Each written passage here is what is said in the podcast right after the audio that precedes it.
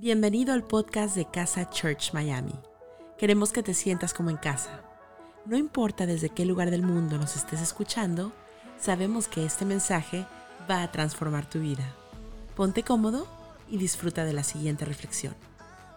Hola, somos Ese y Marce y juntos pastoreamos esta preciosa iglesia que se llama Casa y te damos la más cordial bienvenida en este día tan especial.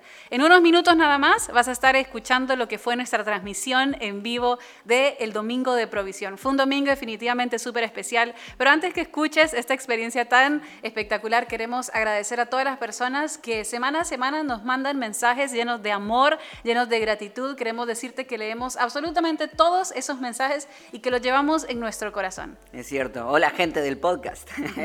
Qué lindo que estén ahí. Saben que nos hace muy bien escuchar esos mensajes porque nos recuerdan lo bien que casa les hace, o mejor dicho, lo bien que les hace encontrarse con Dios y que casa ha sido instrumento de, todo esto.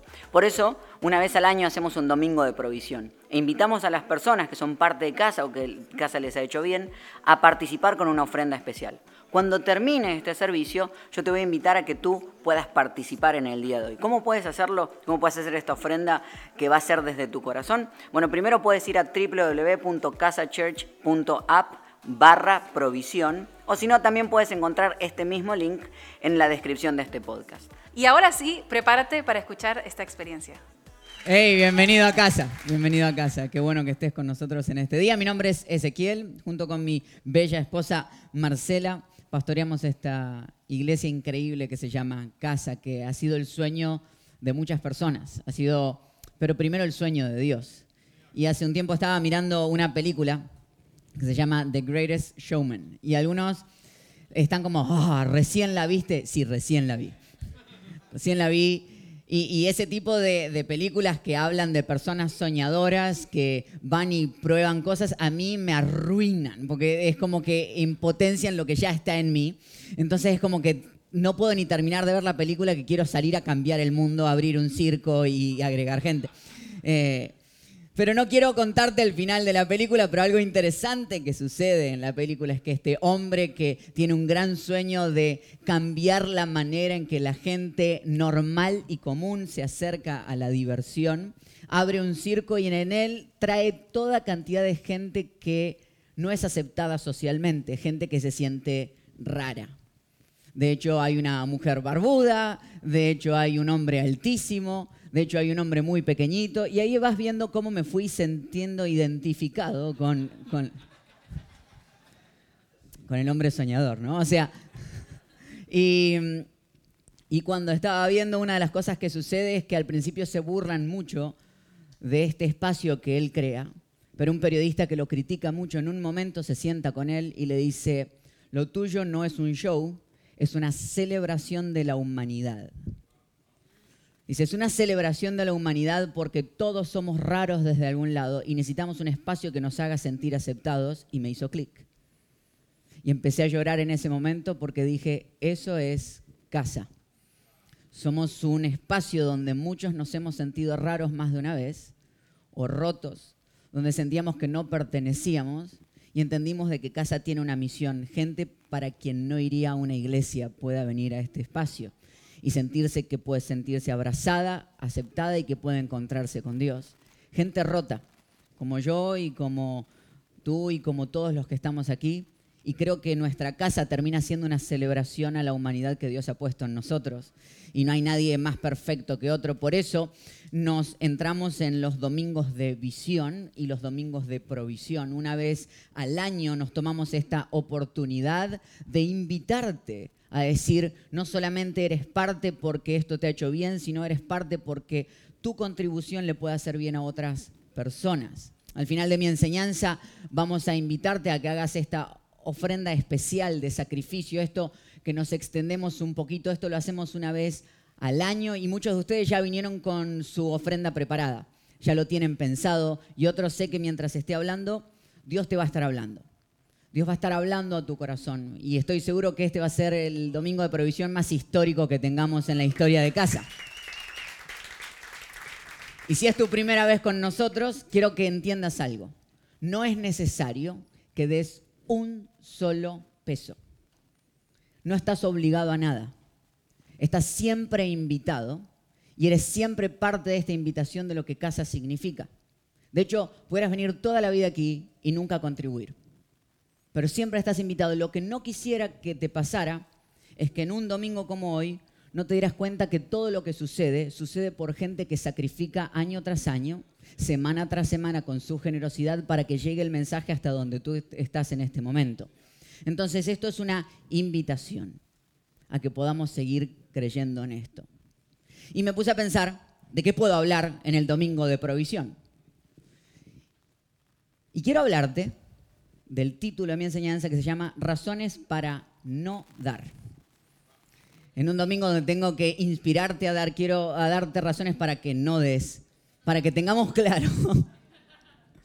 si vamos a ir, vamos a ir con todo. Para que tengas claro cuáles son las razones correctas. Vamos al libro de Éxodo capítulo 25, versículos del 1 al 2. Te pongo un poquito en contexto. Dios está hablando con Moisés, está con el pueblo de Israel que están en el desierto, ya los ha sacado de Egipto, están caminando en el desierto y Dios le dice, quiero que armes un tabernáculo. El tabernáculo es una carpita, una carpa bastante importante, que llevarían con ellos a todos lados, como un espacio donde Dios pudiera habitar en el medio de todos ellos, donde sea que fueran un espacio donde dijeran, cada vez que vayas a otro nuevo lugar, llévame contigo. Qué precioso que Dios les dijo, yo los saqué de Egipto, pero quiero que me lleven con ustedes en todo el viaje. Entonces Dios les da las indicaciones de cómo este tabernáculo, cómo esta carpa tenía que armarse, y llega el momento de recolectar los fondos para armar esta carpa que iría por todos lados, llevando un mensaje y adiós a todas las partes. Y esto es lo que dice. Éxodo capítulo 25, 1 y 2. Dios le dijo a Moisés, habla con los israelitas y diles que me traigan una ofrenda, pero no los obligues a dar nada. Quiero que su ofrenda sea voluntaria y de todo corazón. O sea, se los vuelvo a leer, porque para mí, a mí me sorprendió esto.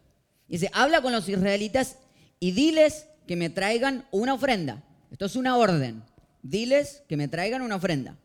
Pero no los obligues a dar nada. ¿Ok?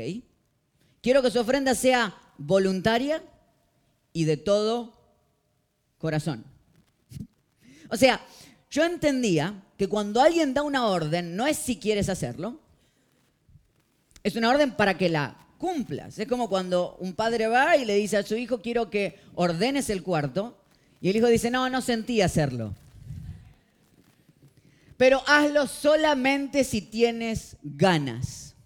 Hay una relación rara que está entre la orden de Dios y el solamente a los que quieran. Pero no le, o sea, es como Dios diciendo, yo solamente quiero trabajar con los que tienen ganas. Solamente quiero que sean parte de esto los que realmente sienten algo que necesitan hacer. Un granjero que está poniendo semillas en la tierra, no importa si quiere o no ponerlas, si tiene o no tiene ganas, pone la semilla y si todas las condiciones se dan, no su emoción, sino todas las condiciones de agua, tierra, sol y demás cosas, nunca en mi vida planté nada, ha de crecer. Pero hay una relación rara que Dios tiene entre lo que doy pero que primero comience en mi corazón. Primera razón por la cual no debes dar, por obligación. Cuando me siento obligado a que yo debo dar, yo tengo que hacerlo. No, Dios dice, no, el corazón realmente importa. Realmente lo que sientas en tu corazón conforme a lo que estás haciendo afecta el 100% de lo que estás dando.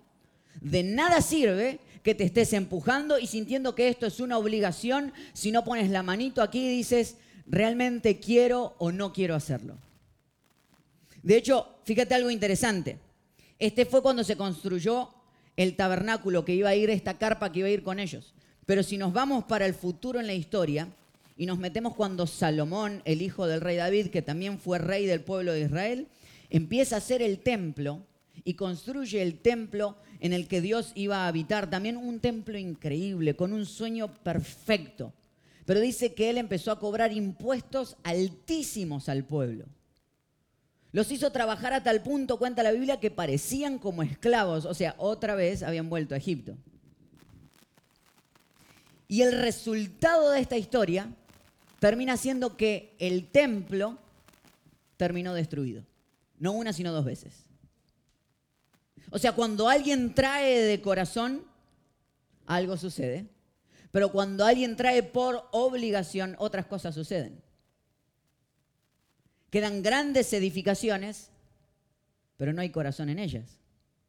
De hecho, me puse a pensar, ahora que se viene el Mundial y que a final de año todos los eh, apasionados por el fútbol desapareceremos por un mes. eh, cada mundial que llega, el país encargado de poner el mundial, armarlo en su país, invierte cantidad de dinero en hacer nuevos estadios. Estadios que sorprendan al mundo. Son esos estadios que cuando uno los ve dice, wow. Y te los muestran en las presentaciones y te los muestran cuando va a jugar tu selección. Pero ¿te has preguntado qué sucede con esos estadios dos años después? Bueno, quiero contarte que la mayoría de ellos quedan en el medio de la nada sin ningún uso. Pero, un segundo, ¿pero no se construyeron con pasión? Sí. ¿No se construyeron con dinero de las personas? Sí, les cobraron grandes taxes y algunos, grandes impuestos y algunos todavía les están cobrando. De hecho, se construyen con sacrificio, porque hay mucha gente que muere en estas construcciones pero termina sin uso. Termina sin ningún uso. Porque el problema de cuando no está el corazón es que creo cosas que duran, pero no cosas que cumplen su propósito. El tabernáculo tuvo algo espectacular y es que se creó con el corazón de las personas para bendecir aún a los que no dieran y todo el tiempo que el tabernáculo fue usado fue todo el tiempo que el pueblo estuvo en el desierto. O sea, el tabernáculo dejó de usarse cuando dejó de tener un propósito. Pero todo lo demás que se construyó con obligación terminó destruido. Y a mí me encanta porque la palabra, y, esto sí quería decirlo, que se los dije hace un ratito, pero no se trata de construir algo que dure. Se trata de construir algo que cumpla su propósito. No tenemos que construir grandes edificaciones que la gente diga, wow, aquí estuvo alguna vez.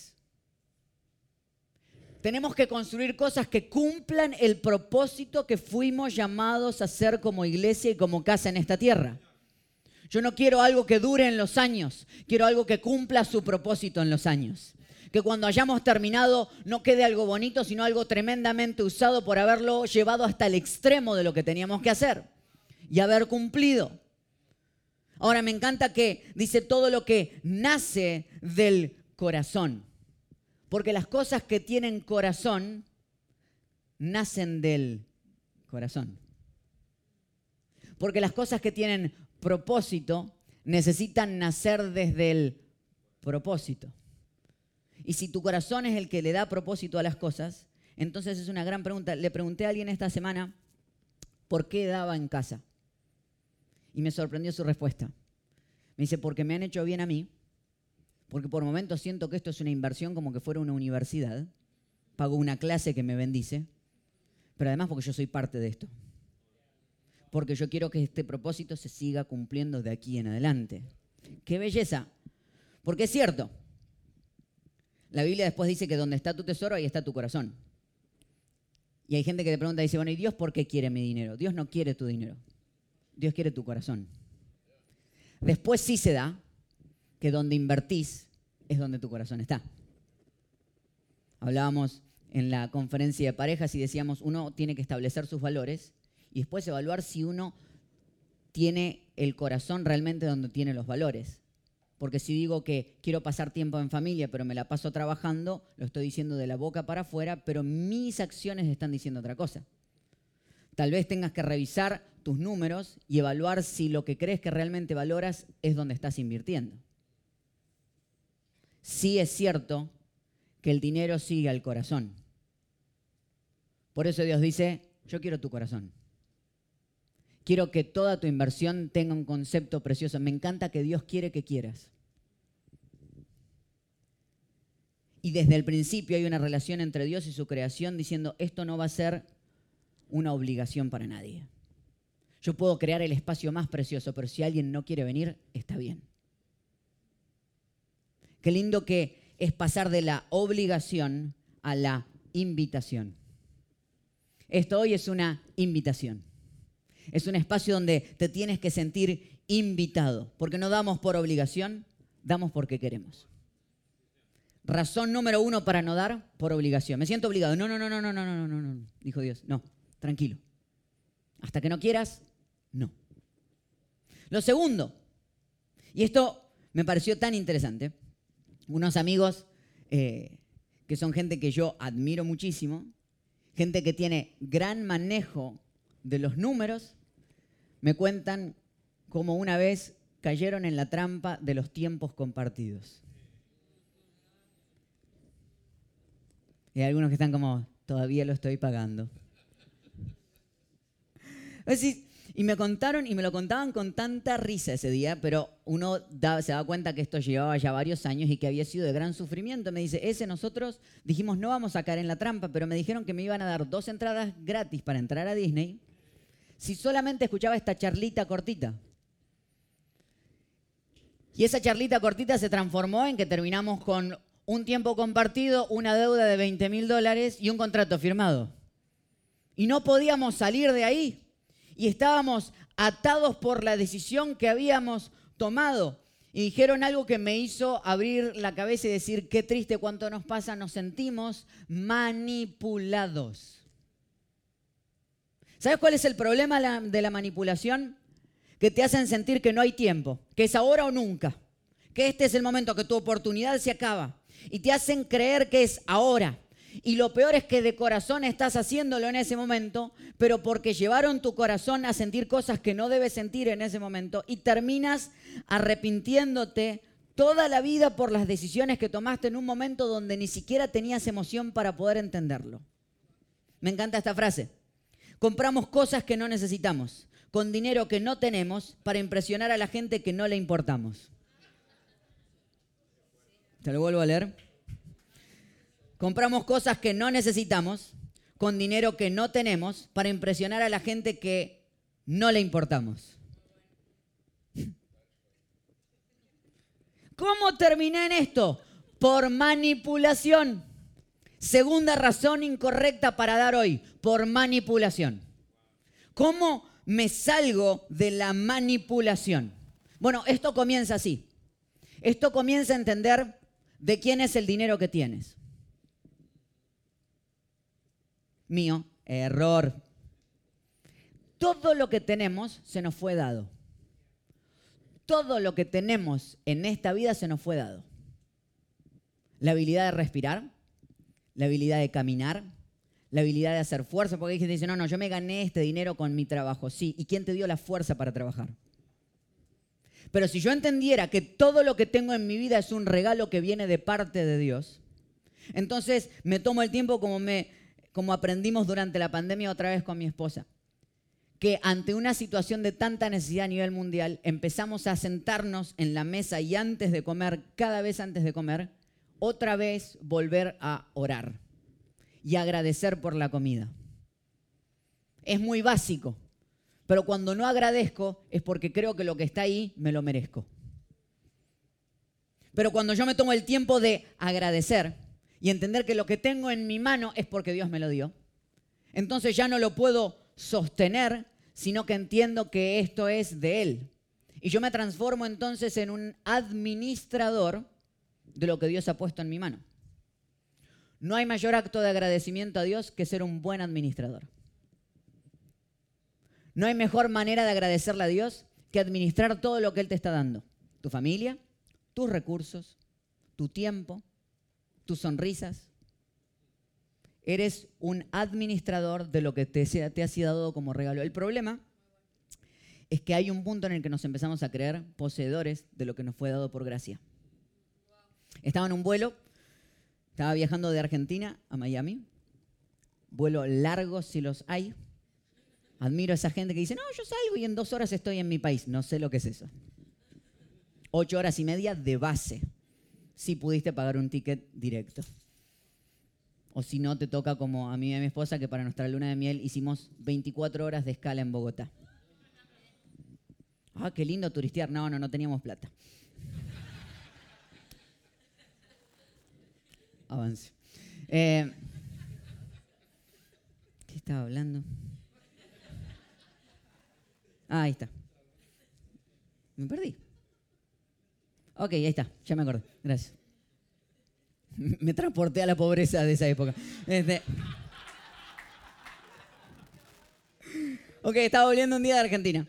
Eh, en serio, gracias por las risas en este día, porque hablar de estos temas es de los más incómodos. ¿Viste? Si podés hablar de lo que quiero. Cuando empezás a hablar de dinero, la gente hace como, "Uh". Vengo la semana que viene, cuando hablen de otra cosa. Así que gracias por ser cómplices conmigo en esto. Estaba en el avión, estaba volviendo, y recuerdo que una de las cosas que hacen las aerolíneas, que es para hacerte el vuelo más barato, te van achicando cada vez más el espacio. O no sé si yo me estaba agrandando más, pero algo era. Eh, y recuerdo que, que me senté, era una fila de tres, contra el lado de la ventana, y empecé la oración que todo buen cristiano hace cuando se sienta primero en un avión. Que no tenga nadie al lado, que no tenga nadie al lado. Que no tenga nadie al lado. Y pasaba la gente y vos lo veías pasar y decir, ay, ay, ay, ay, ay, ay, ay. Y me pasaba a decir, uff, gracias Señor, tú eres verdad. Y en un momento cierran la puerta del avión y yo digo, listo, Dios es real. Dice así. Dice, estamos esperando un pasajero más. Ay. Entra el pasajero más, viene caminando hacia mí. Me pasa, no era mío. ¡Wow! Digo, Dios es cierto. Y mientras estaba así disfrutando de todo el espacio, una mano cruza por atrás del, asiento, me toca el hombro y me dice, ¿está libre tu, tu asiento al lado?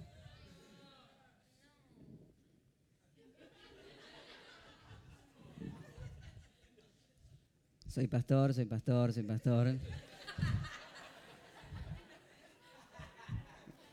No puedo mentir, no puedo mentir, no puedo mentir.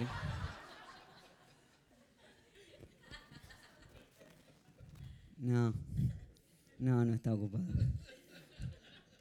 Estaba ocupado por mis esperanzas de poder dormir en este vuelo.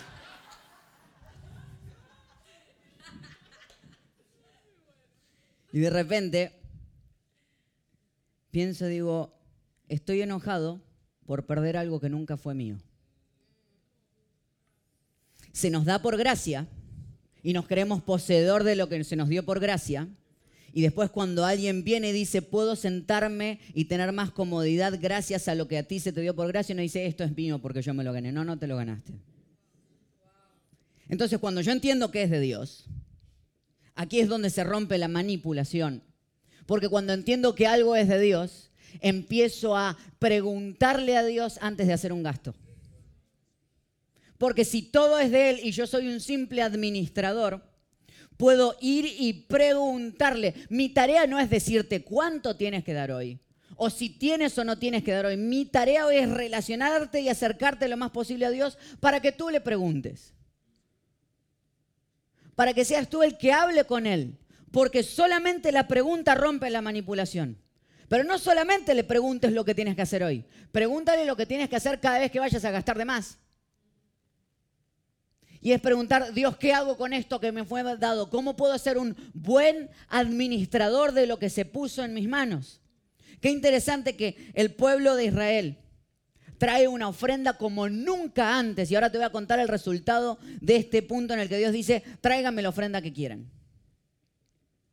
Y trae una ofrenda increíble. Pero cinco capítulos después, cinco capítulos después, Aarón, otro de los líderes del pueblo de Israel, mientras Moisés estaba hablando con Dios en el monte, el pueblo dice, ay, nos aburrimos de esperar, ¿por qué no armamos otro diosito mientras tanto? Entonces Aarón, como buen líder del pueblo, dice, buenísimo, hagamos algo, traigamos todo nuestro oro, traigamos todo nuestro oro y vamos a hacer un becerro, un cabrito, un, un animal de oro y lo vamos a adorar. Y todos agarran y se empiezan a sacar los aros y empiezan a sacarse los collares para traerlo y darlo y transformarlo en este becerro de oro que todos adoraban. Primera pregunta, ¿de dónde viene el oro? El oro, Dios se los había dado a ellos cuando salieron de Egipto. Cuando salen de Egipto, Dios hace que todos los egipcios les den dinero. Es, es el negocio más estafador de la historia. Están liberando a los esclavos y dicen, ¿sabes qué te voy a pagar para que te vayas? Lo llenan de oro. Dios les dio el oro que tienen en la mano. Y ellos automáticamente toman la decisión de utilizar ese oro. No solamente primero les pregunta si quieren, sino que después ni le preguntan a él y dicen, ahora queremos dar este oro para adorar a otro Dios. Qué rápido nos movemos en la manipulación. En el simplemente hasta ser manipulados por nuestras propias experiencias. Y ahora, ¿sabes qué, ¿sabes qué es lo que pensaba? Que ellos con el dinero en esta segunda ofrenda que hacen, construyen algo que debe ser adorado. Y Dios no quería que construyeran algo para ser adorado, sino que construyeran un lugar en el que se pudiera adorar. Y yo no quiero que en casa construyamos un espacio que la gente pueda adorar o la tome como un Dios. Quiero que construyamos espacios donde la gente se pueda acercar a Dios. Espacios donde puedan experimentar a Dios. Cuando hablamos de hacer pop-ups y viajar a todo el mundo a conocernos y abrazarnos con aquellas personas que son parte de casa. No es para que la gente diga, wow, sino para que digan, este es un espacio donde me puedo encontrar con Dios. Cuando decimos que queremos hacer una iglesia digital, no es para que la gente diga, qué increíble lo que están haciendo, no es para que puedan experimentar como nunca la relación con Dios. Cuando decimos que queremos meternos en el metaverso, no es para que la gente diga, uff, Qué increíble todo esto de la realidad virtual. Si no es porque queremos que experimenten a Dios, porque todo lo que doy tiene que tener un propósito y es que se cumpla la tarea que las personas se acerquen a Dios, si no, no sirve de nada. Hablaba con otro amigo esta semana que es parte de casa. Y yo le pregunté también, ¿por qué das en casa? Digo, porque yo sé que sos una persona generosa. Y sé que las personas generosas buscan oportunidades y los tacaños buscan excusas.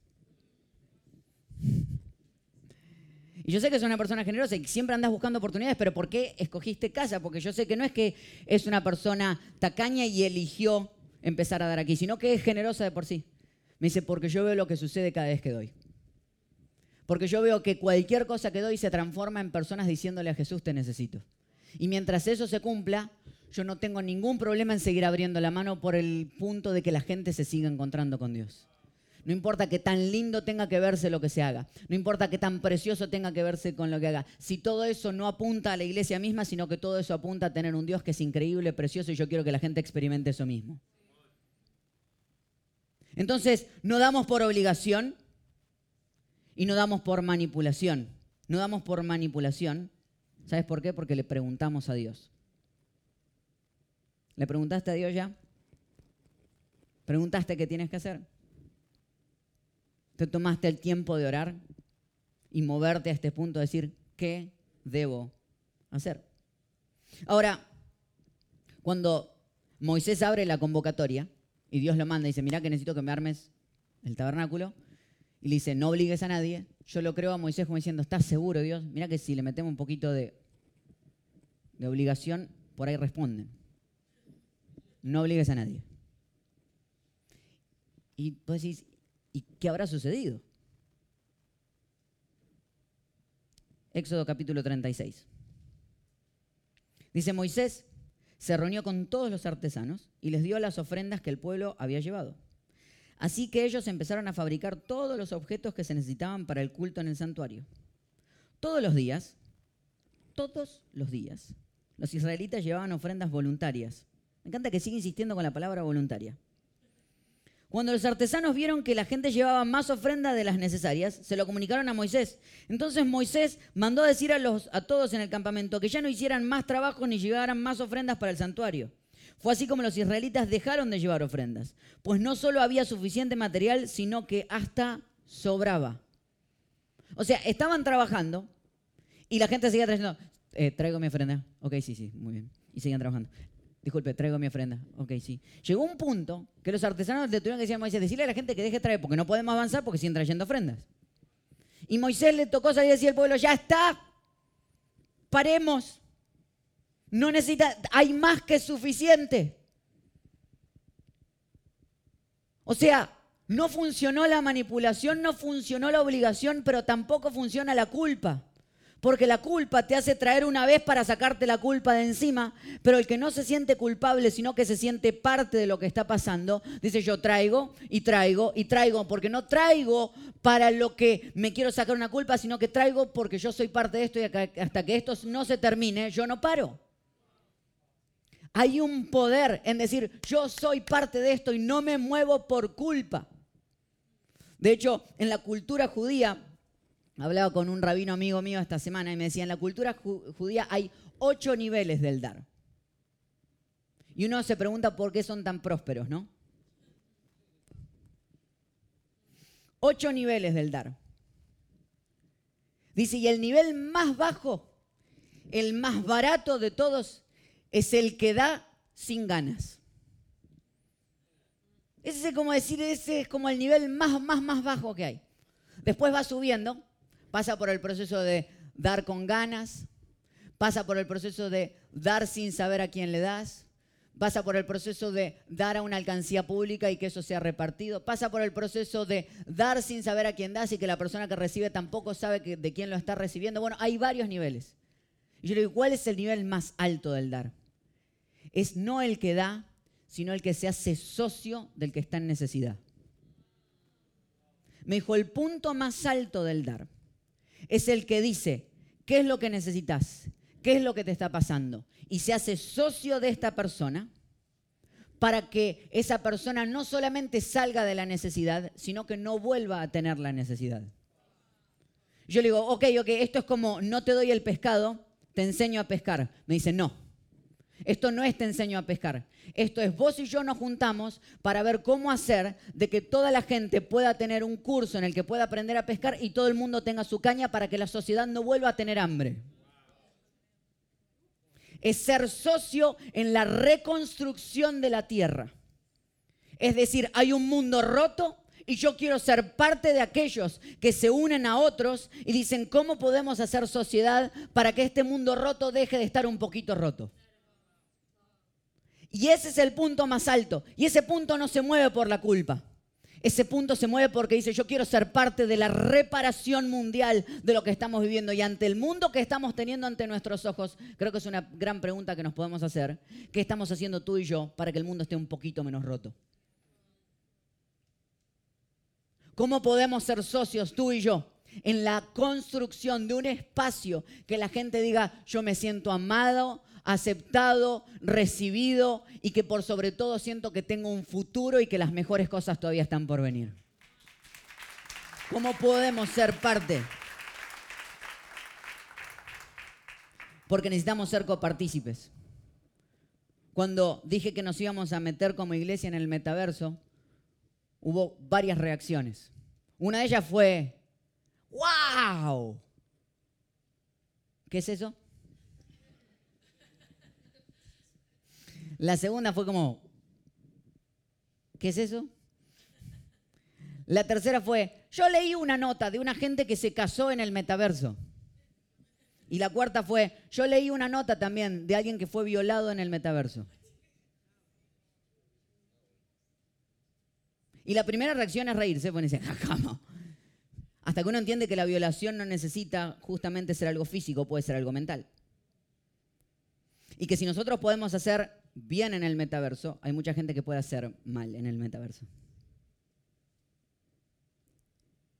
Y yo no quiero leer noticias, quiero ser parte de las noticias.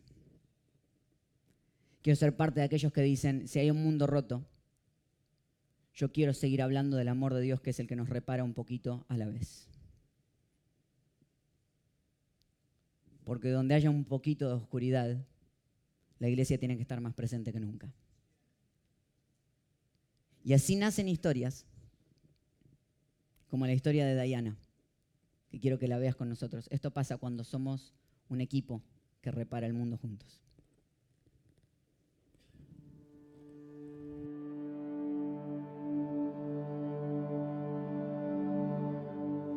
Hola, me llamo Dayana, soy venezolana y tengo 19 años. 14 años viví una de las cosas más fuertes para mí. Mis padres desafortunadamente escogieron divorciarse. Para mí fue algo terrible. Mi papá se fue de la casa y para mí fue no tenerlo en los años más importantes de mi vida. En ese momento la depresión estaba tan mala que me tuve que salir de la escuela porque ya no podía más, no me estaba enfocando y mi mamá se dio cuenta que ya necesitábamos buscar ayuda. Ella me buscó varios terapeutas, pero ninguno me funcionaba, los odiaba, no me, yo sentía que no me ayudaban.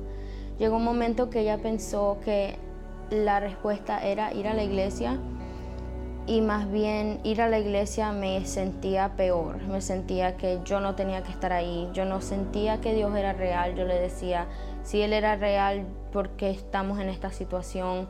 ¿Por qué no nos ha ayudado? ¿Por qué nos ha sacado de aquí? Después de muchos años, como cinco, eh, mi prima me dijo para venir y me había dicho varias veces, hasta a veces manejaba una hora para venir, pero no entraba porque no estaba lista y me regresaba a mi casa. Un día le tocó grabar unos chicos de la iglesia y decidí venir y me cayeron muy bien, me gustó la iglesia como tal, pero decidí venir al servicio el próximo día.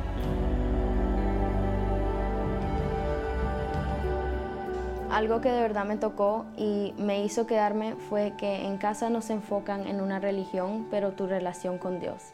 Me he sentido lo más feliz que he estado desde hace muchos años y nunca pensé que de verdad iba a salir de esa depresión porque fue muy difícil.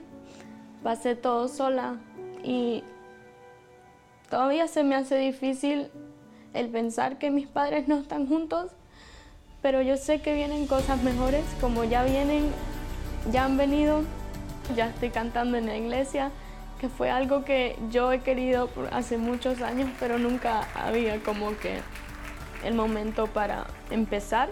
Me veo súper feliz yo misma, me dicen que me veo feliz.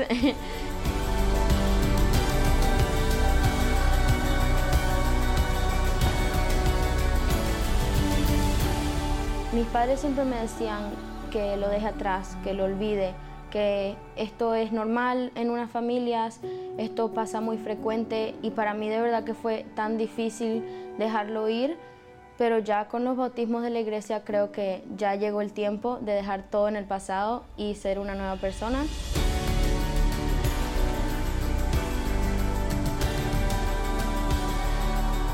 Aunque sientas que el mundo se te está acabando, sientas que no puedes hacer las cosas más básicas como pararte de la cama, hacer tu tarea eh, o ir a la escuela, te prometo que todo pasa y lo mejor está por venir.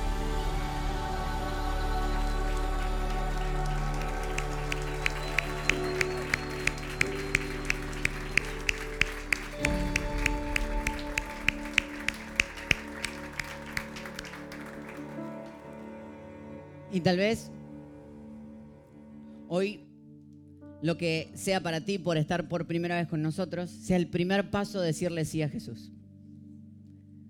De que la primera ofrenda que vas a hacer es tu propio corazón. Y no quisiera que tomes esta decisión ni por obligación, ni por manipulación, ni por culpa. Porque creo que todas esas son las razones por las cuales uno termina huyendo de Dios. Pero si entendiera que el plan es totalmente distinto y como bien Daya decía, esto tiene que ver con que empieces una relación con Jesús. Que puedas quedarte con la religión que quieras, pero que empieces hoy una relación con Jesús. Y que si esta es tu decisión, me encantaría invitarte a que cuando yo diga tres, escribas en el chat, Jesús te necesito.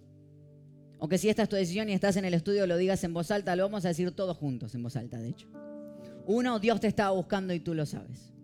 Dos, esto no tiene que ver con palabras bonitas, sino con algo que realmente estás sintiendo. Hoy es un día histórico para tu vida. Si estás dispuesto a abrirle tu corazón a Jesús, vas a escribir en el chat Jesús te necesito o lo vas a decir en voz alta con nosotros a la una, a las dos y a las tres, Jesús te necesito. Y mientras el chat se inunda de personas haciéndolo, mientras en los comentarios lo siguen poniendo, me encantaría invitarte a que por un momento, si te sientes cómodo, puedas cerrar tus ojos. Y quiero guiarte en una oración muy sencilla. Y que le digas, Jesús, te abro mi corazón, te necesito. En tu nombre. Amén. Y hoy comienza un tiempo de relacionarte directamente con Jesús, sin nadie en el medio. ¿Para qué sirve casa? Para que te encuentres con Él. ¿Por qué hacen lo que hacen? Porque queremos ser parte de la reparación de un mundo roto. Porque nosotros estamos igual de rotos. Pero Dios nos usa así. Y cuando yo escucho la historia de, de Diana, me pregunto, ¿y por qué yo tengo que actuar en este momento si yo no soy culpable de la decisión que tomaron sus papás? Es que hay una diferencia entre sentirse culpable y una muy grande entre sentirse responsable. Porque no somos culpables, pero somos responsables. No somos culpables de lo que el mundo está viviendo, pero somos responsables de ser copartícipes con Dios en la reparación del mundo que estamos viviendo. Y cuando yo me siento responsable, no lo hago porque me siento, porque, ay, porque si no lo hago Dios me va a castigar. No. Porque los que nos estamos castigando somos nosotros mismos a nosotros mismos con las decisiones que estamos tomando. Pero quiero ser copartícipe, quiero ser socio con Dios en la reparación de lo que está pasando, quiero ser socio con un grupo de personas que ama a Dios. Esta semana entre las miles de fotos que aparecieron por la guerra de Ucrania, apareció esta foto que me conmovió. Este abuelito, con su maleta marrón, acercándose a uno de los militares y de los de la armada de Ucrania. Y me pregunté qué pasaba y leía abajo. Este abuelo se acercó con sus 80 años para inscribirse en las Fuerzas Armadas de Ucrania.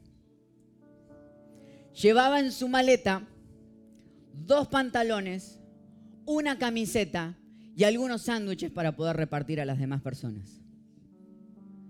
Y le preguntaron, ¿qué hace usted acá si la edad no lo obliga?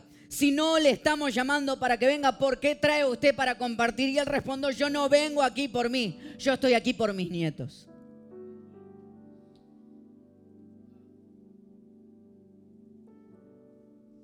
La guerra no es mi culpa, pero el futuro de mis nietos es mi responsabilidad. La vida que vivimos no es nuestra culpa pero reparar el mundo que le dejaremos a nuestros hijos y a nuestros nietos es nuestra responsabilidad. El mundo que estamos viviendo no es nuestra culpa, pero el mundo que dejaremos cuando ya no estemos, ese sí es nuestra responsabilidad. ¿Por qué doy? No doy por obligación, no doy por manipulación, no doy por culpa. Doy porque quiero. Doy porque le he preguntado a Dios. Y doy porque yo soy parte de la reparación de un mundo que Dios me puso aquí por un propósito y una razón. Y mientras tenga aire, mientras tenga tiempo, mientras tenga vida, voy a seguir dando, no solo de mi dinero, de mi corazón, de mi voz, de mi tiempo, de mi vida. Porque estoy aquí por mis nietos. Porque yo quiero ser parte de un mundo mejor. Porque estoy harto de que gente se sienta rara. porque quiero que nuestra casa sea una celebración de la humanidad. Por eso doy. Por eso comprometo mi tiempo. Por eso sigo adelante cuando las cosas se ponen difíciles. Porque si Dios lo hizo por mí, ¿cómo no lo voy a hacer yo también? Mi Dios, gracias por hacernos parte.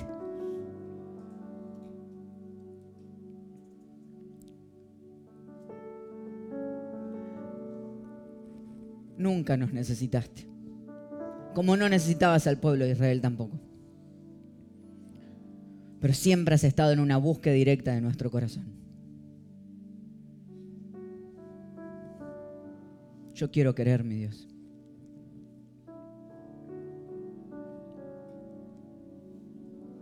Yo quiero querer.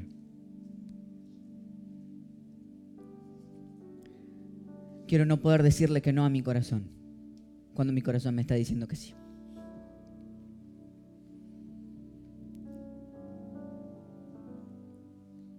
Háblame. Dime qué debo hacer. Todo es tuyo.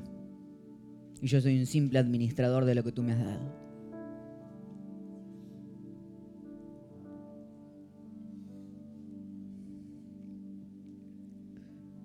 Gracias por hacerme copartícipe de este momento. Gracias porque no estoy solo, porque somos muchos los que necesitábamos un espacio para llamar casa, donde pudiéramos acercarnos y sentirnos invitados a darte nuestra vida. En el nombre de Jesús. Amén y amén. Nosotros creemos que para que Dios pueda darnos más, necesitamos abrir la mano primero. Y le creemos. Y somos generosos porque tú has sido generoso también. Así que, sin más, otra vez, instarte a que, porque realmente quieres, porque le has preguntado a Dios y porque quieres ser parte, a que prepares en este momento tu ofrenda especial. a que prepares eso que Dios te puso en el corazón. ¿Cómo puedes ser parte y cómo puedes dar en el día de hoy? Bueno, si escaneas el código QR que está en las pantallas, enfrente de tu silla, o que en este momento en la pantalla de YouTube también está, encontrarás allí un botón que dice Visión 2022, un botón que se parece a este. Un botón como ese, Visión 2022. Cuando hagas clic allí, se te va a abrir una forma que hemos preparado específicamente para que además puedas ver el proceso de cómo vamos, de todo lo que hemos proyectado y cuánto necesitamos para poder cumplirlo. Allí puedes dar a través de tu tarjeta de crédito desde cualquier parte del mundo. Pero también en esa misma forma vas a encontrar allí un clic por si tal vez necesitas hacer una ofrenda específica y especial en la cual necesitas primero contactarte con nuestra secretaría. Bueno, allí vas a ver un link en el que puedes llenar una forma y durante las próximas 24 horas nos estaremos comunicando contigo para poder ayudarte en el proceso de establecer esta donación. Además, hay un botoncito de chat en el que si se te traba o no sabes cómo hacerlo, pueden asistirte en el día de hoy. Y además de eso, si estás en nuestra transmisión en vivo en YouTube, en la parte de abajo, en la parte del chat, vas a encontrar un signo de moneda al cual puedes ingresar y ahí te va a llevar todas las instrucciones que necesitas saber para poder ser generoso y generosa en el día de hoy. Y si estás viendo este video repetido y no en vivo, quiero contarte que también vas a encontrar un botón que dice gracias y ahí puedes ser generoso y generosa. Me encanta porque ese botón está justo al lado del botón de compartir, un botoncito que dice gracias y desde cualquier parte del mundo y donde sea que lo estés viendo, puedes ahora participar. Ah, y si estás en el estudio tenemos el cibernético método de los sobres, eh, que dice Visión 2022, para que puedas participar de la manera que así lo desees. Hey, gracias, gracias por ser parte de este sueño, gracias por sentirte responsable de la reparación de este mundo con nosotros. Y me encantaría si nos guías en una oración final y luego cantamos una canción y mientras cantamos la canción es tu espacio para poder ser generoso. Mi Dios, te, te damos las gracias por ser parte de este proyecto que es tuyo Nosotros te entregamos todas nuestras metas, todos nuestros proyectos, mi Dios. Nosotros no queremos ninguno de ellos si tú no estás en el medio. Quiero agradecerte por la vida de todas las personas que en el día de hoy van a estar dando de su esfuerzo, mi Dios, de lo que a ellos les cuesta, mi Dios, para poder avanzar y acelerar los proyectos de esta iglesia, de este lugar. Mi Dios, al final lo que nosotros más deseamos es que más personas conozcan de ti, que más personas conozcan de tu amor, de tu fidelidad, que es todo lo que nos cambió a cada uno de nosotros. Bendigo este momento tan especial, esta experiencia que es única y bendigo este año que está por venir y declaro, mi Dios, de que nosotros vamos a ver materializados todos los sueños que tú pusiste en nuestro corazón. En el nombre de Jesús, amén y amén. Mientras cantamos la siguiente canción, te invitamos a que puedas ser generoso.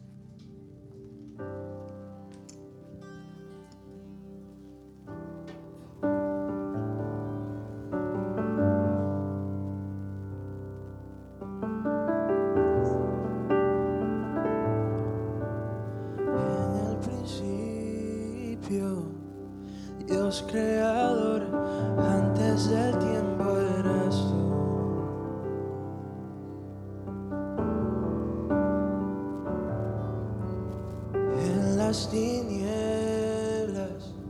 tu voz escuchó y con ella creaste